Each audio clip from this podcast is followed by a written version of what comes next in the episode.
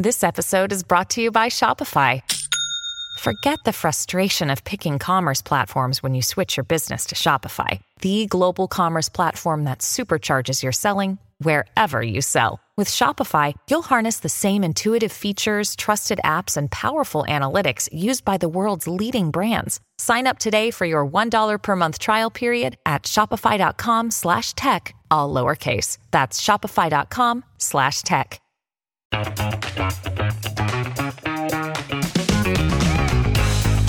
If you like a little M&A madness, buckle up. Motley Fool Money starts now.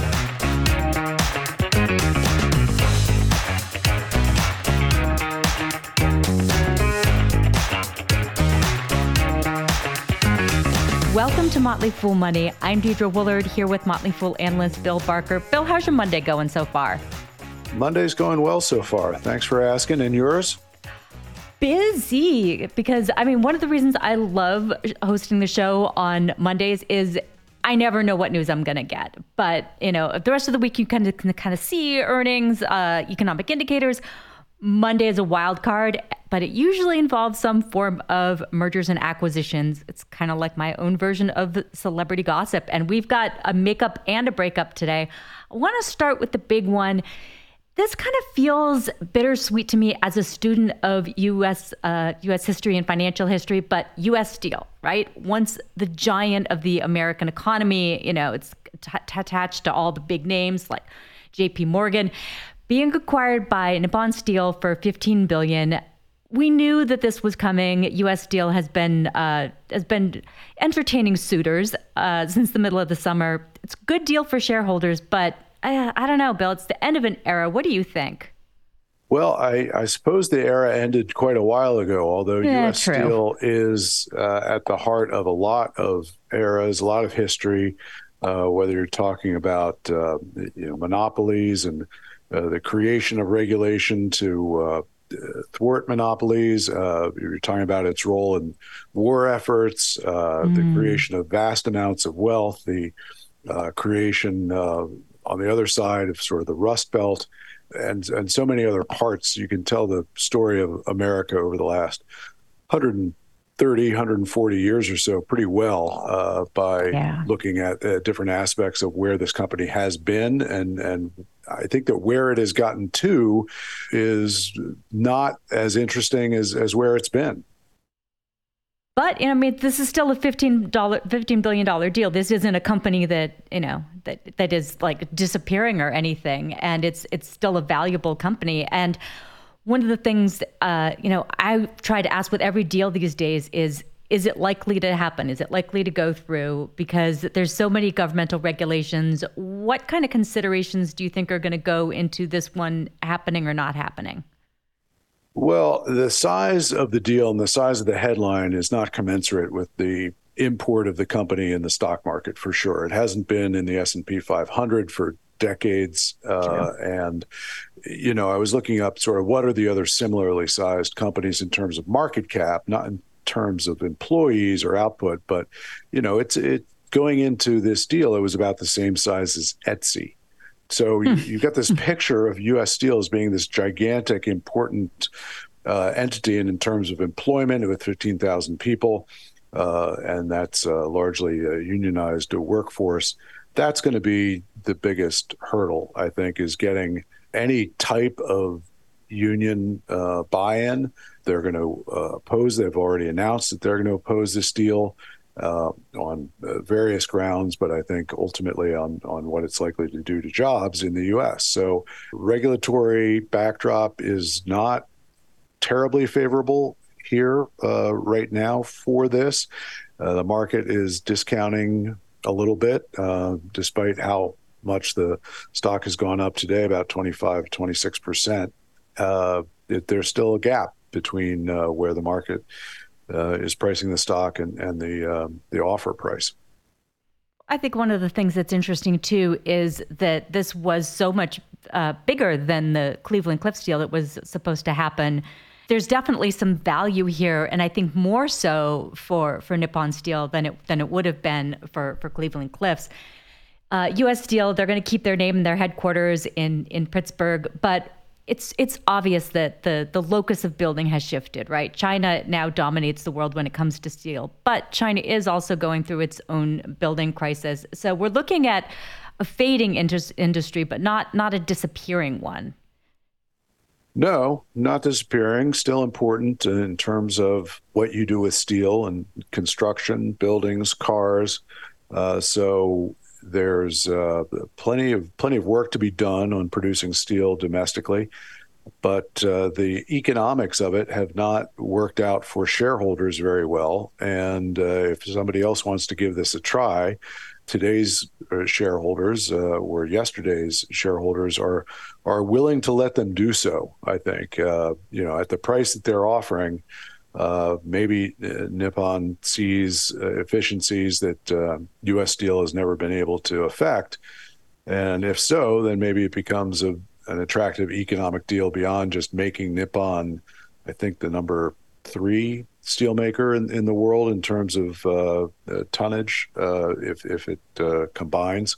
So I would assume that they see that this is a good allocation of, of capital uh, and more than Cleveland Cliffs was able to to offer. Uh, Cleveland Cliffs is uh, also up on uh, on the day. I guess the idea that U.S. Uh, steelmakers have a a price that is now being reset by by this offer. So that that's been uh, to the benefit of the, the shareholders beyond U.S. Steel.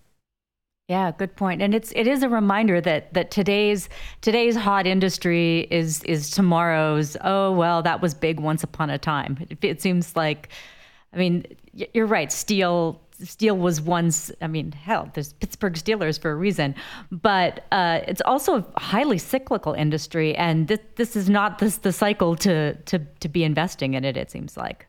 No, well, it was uh, peaked in terms of output 70 years ago. So yeah. it's been a long uh, series of chapters uh, of other uh, competitors going bankrupt and U.S. Steel being able to take over some of those. And largest uh, company in the world once upon a time, and uh, the center of uh, the Carnegie story, making Andrew Carnegie the wealthiest man in the world, mm-hmm. uh, Charles Schwab, uh, the financier, and, and at one time uh, CEO of steel companies. Uh, there's there's a lot of American history uh, there, and uh, yeah, it lives on in the form of the Steelers and a lot of you know present day Pittsburgh and what has been created by the steel industry over the the decades and centuries.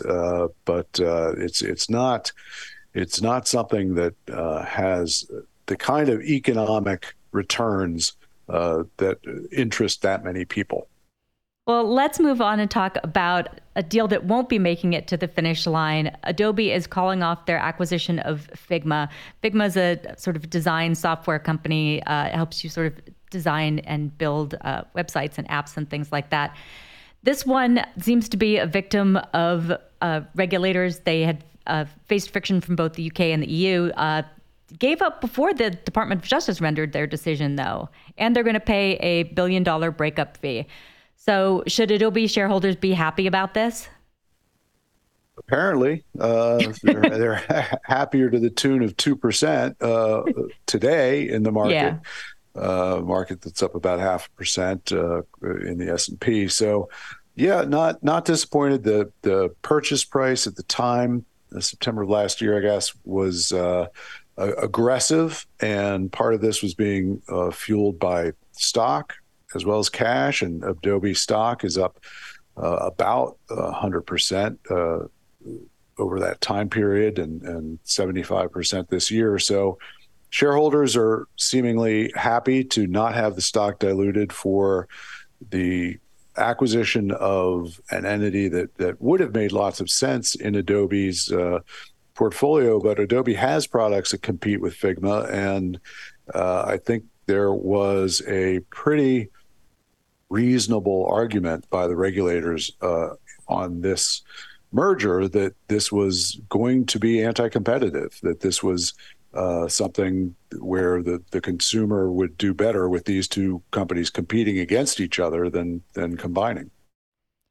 Well, and I think it was it's interesting to me because Adobe had their earnings last week, and you know uh, they were st- still saying they were going to wait, and they felt optimistic that this was going to go through, and now you know this it it seems a little sudden to me that they didn't wait all the way to hear from from the DOJ. So I'm, I'm wondering if there's something if they took this opportunity because maybe they thought they were overpaying or something like that.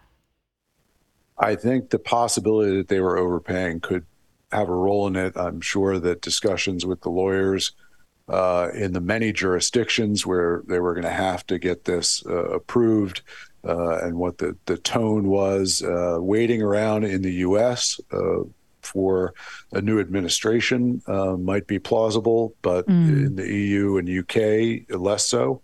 So I think that on balance, they, they can they can do this.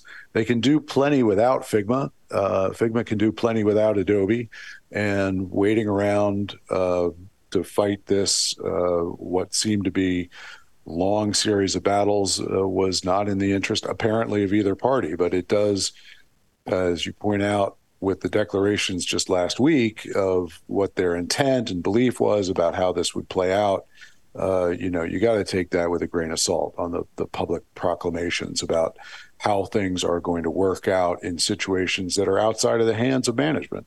My wild theory and speculation is, um, you know, hearing last week that that DocuSign is is looking, you know, is potentially exploring a sale. I'm like, oh, well, maybe Adobe wanted to put the money there. I don't think that's what's going to happen. I think private equity will probably grab that, but that was that was sort of one thing that I was just sort of wildly speculating on, since it seems like DocuSign might might be being sold somehow, somewhere.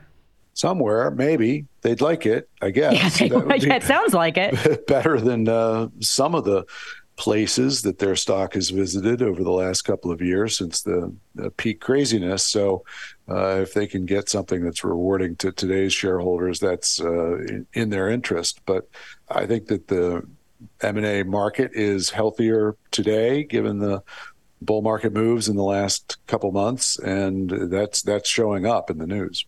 Yeah, yeah, absolutely. And it's you know it's the end of the, the year. I was talking to uh, Jason Moser last Monday and asked him, you know, do you think there's we're going to see any more M and A for, for the rest of the year?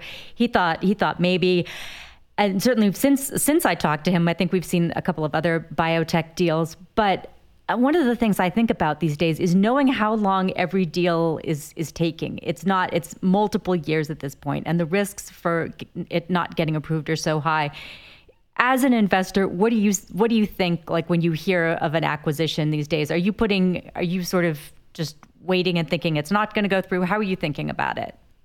I would say that the environment is less favorable today than it's been most of the last couple decades, and that that uh, any deal should be discounted uh, to a degree uh, by mm-hmm. that. And uh, you know, the the bigger the size and the more that uh, you know tech is involved, that seems to be getting uh, extra scrutiny. There are only so many levers that the regulators have currently to regulate tech. They they can't get the lawmakers to give them uh, additional power. The lawmakers seem to all agree that there should be far greater regulation, but what that is uh, hasn't moved forward at all, uh, really. And but what does exist is is the power to uh, stop mergers, and and that prevents uh, big tech companies from getting uh, bigger faster uh, to a degree. So I think that that is a particular area where I would look for you know mergers to be uh, getting large amounts of scrutiny and uh, a bias against uh, permitting them. Well, it's interesting because logically, individual investors know, like, okay, just because a deal is announced doesn't mean a deal is is done. But the market doesn't seem to know that. We get these wide swoops of enthusiasm, and it really, you know, it becomes that that voting machine in in the in the short term. Well, you've got uh, certainly uh, anybody that was short the stock uh, kind of has to cover, uh, whereas is likely to right. in a, situation such as U.S. Steels. There's an offer for 55 out there. The market, you know, shot up to 50 at the open uh, for its uh, share price, despite the fact that it it may not get approved. but it's it's certainly on. Um, you know, maybe maybe this ends up uh, being good news for uh, the Cleveland Cliffs merger. I don't know exactly how, but uh, they they seem to be seeing their stock price go up, and that's that's the kind of merger that would get much quicker approval, uh, keeping everything uh, domestic. So, uh, yeah, it's it's always worth keeping in mind that a merger announcement is not the equivalent of a, a you know completed merger, but uh, it, it, it indicates that there is interest uh, at higher prices uh, for the assets of these companies, and so that in itself is reason for the stock to move higher.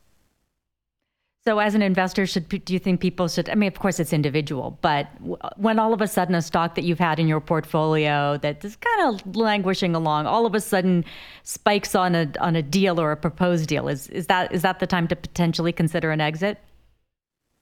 Uh, if you like the price, yeah, uh, I think that uh, the the prices for the acquired company is almost always, not always, but almost always higher than you know what the market price was. And yeah. you know, if you've got a valuation that makes sense to you to sell, uh, then uh, it, not waiting around for it might might make sense. Depends on your tax situation. Depends on your other. You know, it's it's a complicated portfolio question, but uh, if if you like the price, uh, then that that might be waiting around for those last two or three dollars uh, may not be in your interest at times. It's uh, very specific to the the the deal and uh, the individual uh, holding. Yeah, absolutely. Well, thanks for spending this M and A Monday with me, Bill. All right, thanks for having me.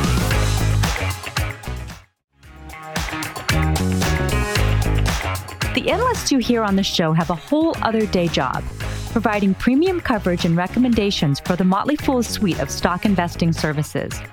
We are giving our listeners a discount on Motley Fool's flagship service. It's called Stock Advisor. If you're interested in more analysis from our team, two stock recommendations per month, and access to Stock Advisor's full scorecard of companies, visit www.fool.com slash MFM discount. Ricky Mulvey with Motley Fool Money here to tell you about a vehicle that is redefining sporting luxury the Range Rover Sport. The first thing I noticed when I sat down in the driver's seat is that I felt like I was in a cockpit. You're up off the ground in a focused interior that promotes exhilarating driver engagement. I also really appreciated the overhead 360 degree camera view that let me know exactly where I was going as I was backing out of the parking space. I went for a drive in the Range Rover Sport out in Littleton, Colorado, tested the accelerator just a little bit and felt the performance and agility. It's an instinctive drive with engaging on road dynamics and effortless composure. To put it plainly, the Range Rover Sport is powerful. It's also quiet and comfortable. Advanced cabin technologies such as active noise cancellation and cabin air purification offer new levels of comfort and refinement. The third generation Range Rover Sport is the most desirable, advanced, and dynamically capable yet. Like to invite you to visit LandRoverUSA.com to learn more about the Range Rover Sport. Now, once upon a time, you talked to computers by ringing a bell. I caught up with angel investor and author Bill Raduchel about the past six decades in tech, messing with the laws of physics and the difference between Apple and Xerox.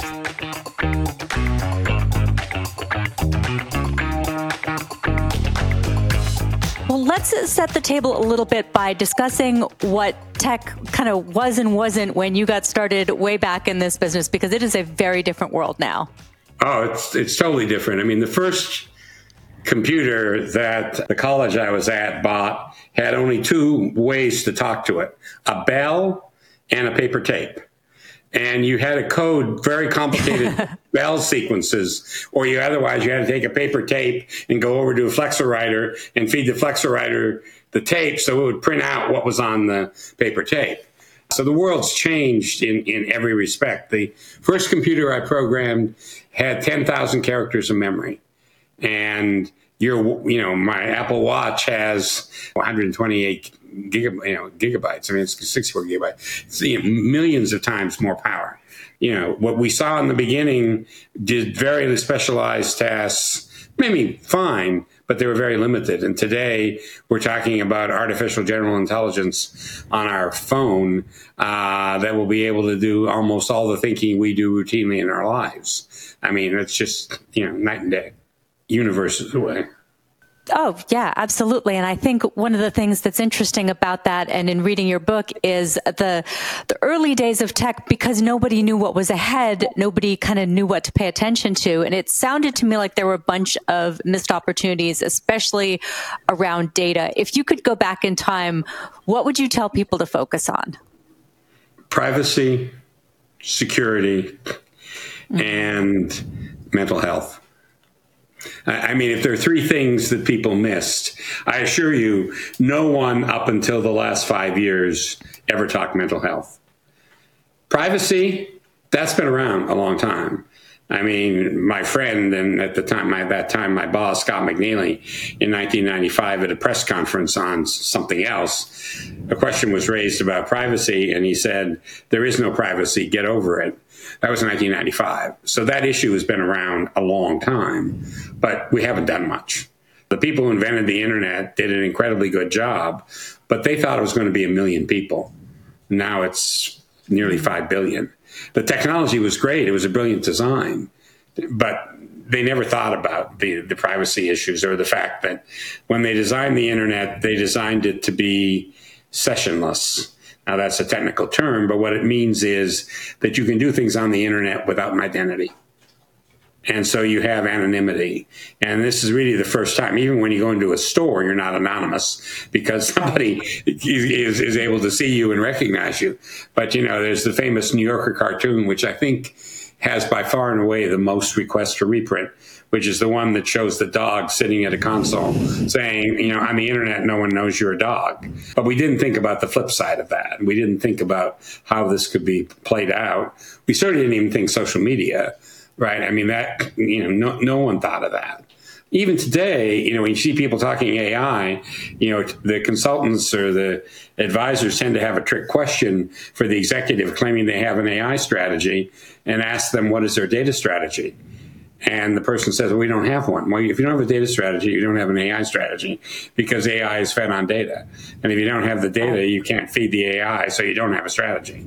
A couple things that I've learned along the way. One is that it's all laws of physics if you don't understand what laws of physics you're changing and why that's going to enable a new round of innovation, then you probably don't really have the investment opportunity you thought you might have.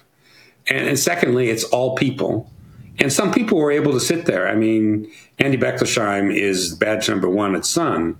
And in 1988, he, sound, he sat down with me and he explained to me the information environment we would have in our homes then 88 the one we have today with high speed internet wow. and all these things. He, he did that in 1988 and so there are a handful of founders who are able to look out and see what these laws of physics dictate and which things will in the end win out.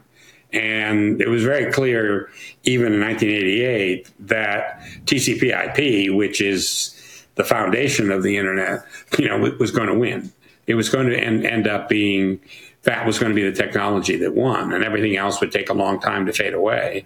But that's where we are today. I mean, you have a single high speed IP connection coming into your house, and that drives everything.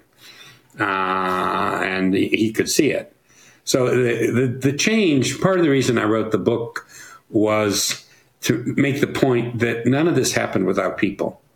And it's easy to look at this stuff and mm. say, well, no, but there were individuals along the way. It took, it took work. It took engineers. It took people working long, hard hours. It took deals between people that didn't want to strike deals to, to go make it happen.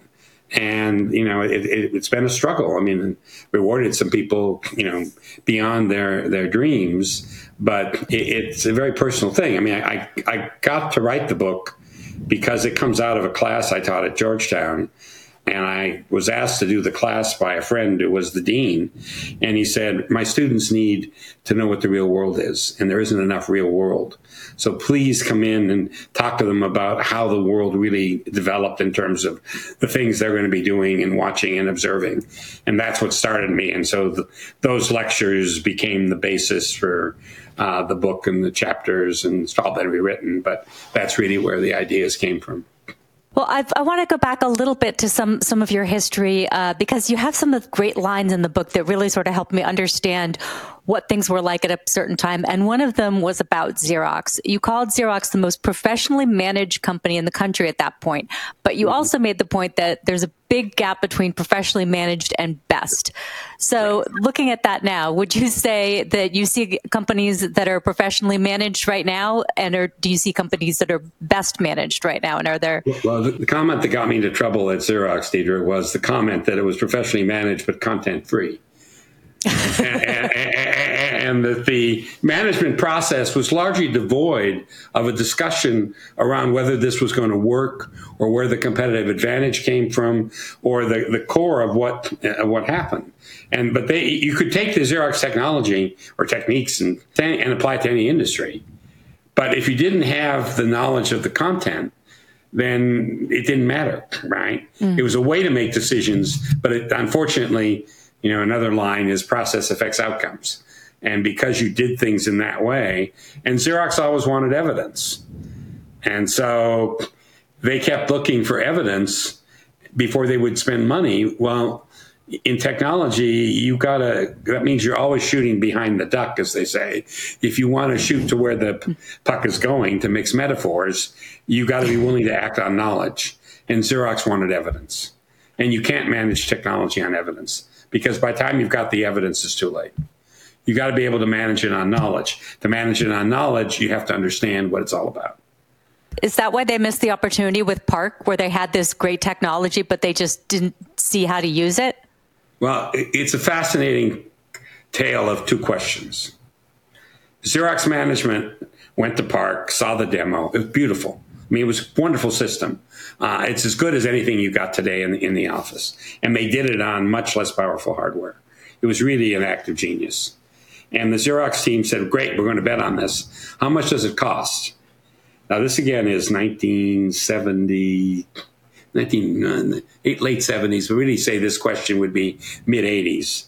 And the Xerox team said it'll be about $85,000 a desk. I mean, $50,000 a desk, 1985. So Xerox built a business around it. Steve Jobs came and saw the same technology. And he went back to his man engineering team and said, Give me as much of this as you can for $2,000.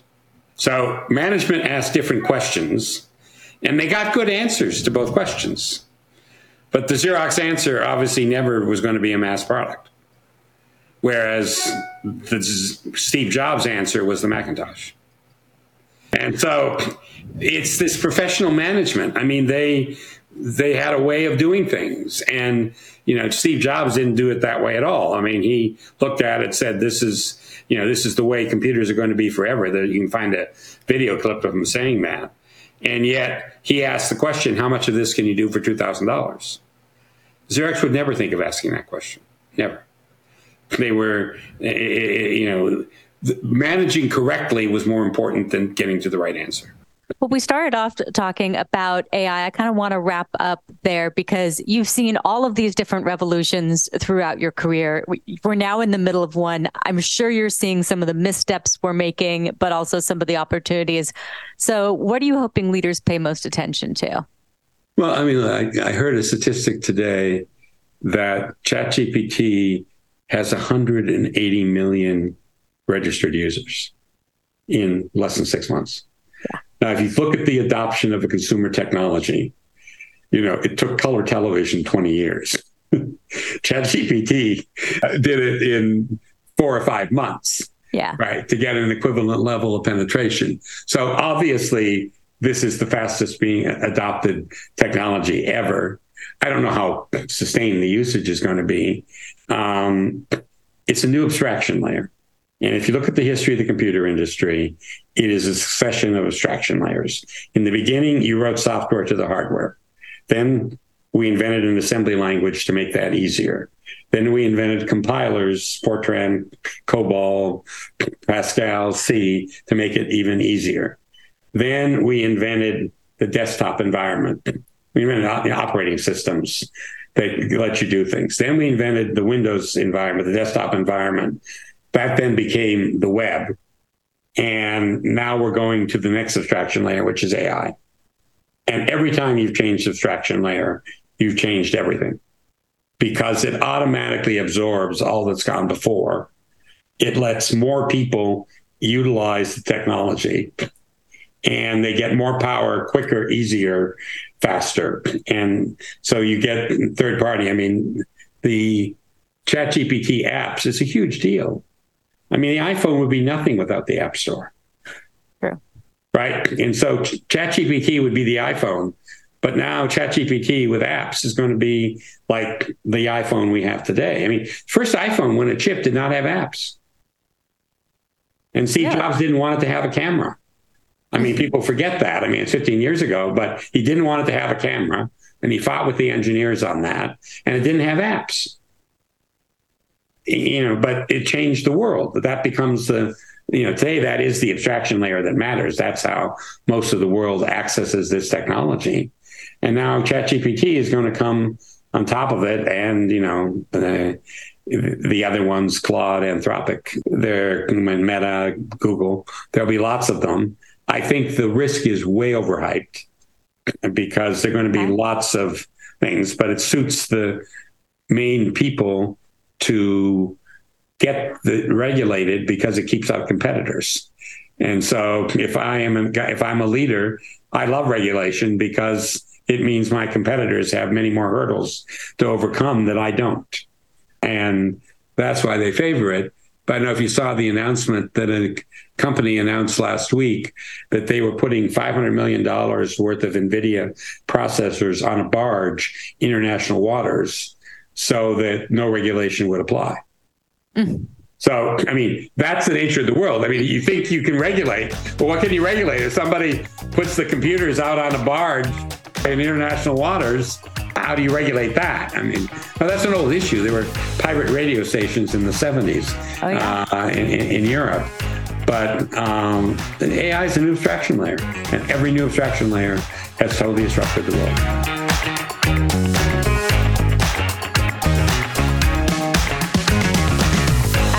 People on the program may have interests in the stocks they talk about, and the Motley Fool may have formal recommendations for or against. So don't buy or sell stocks based solely on what you hear. I'm Deidre Woollard. Thanks for listening. We'll see you tomorrow.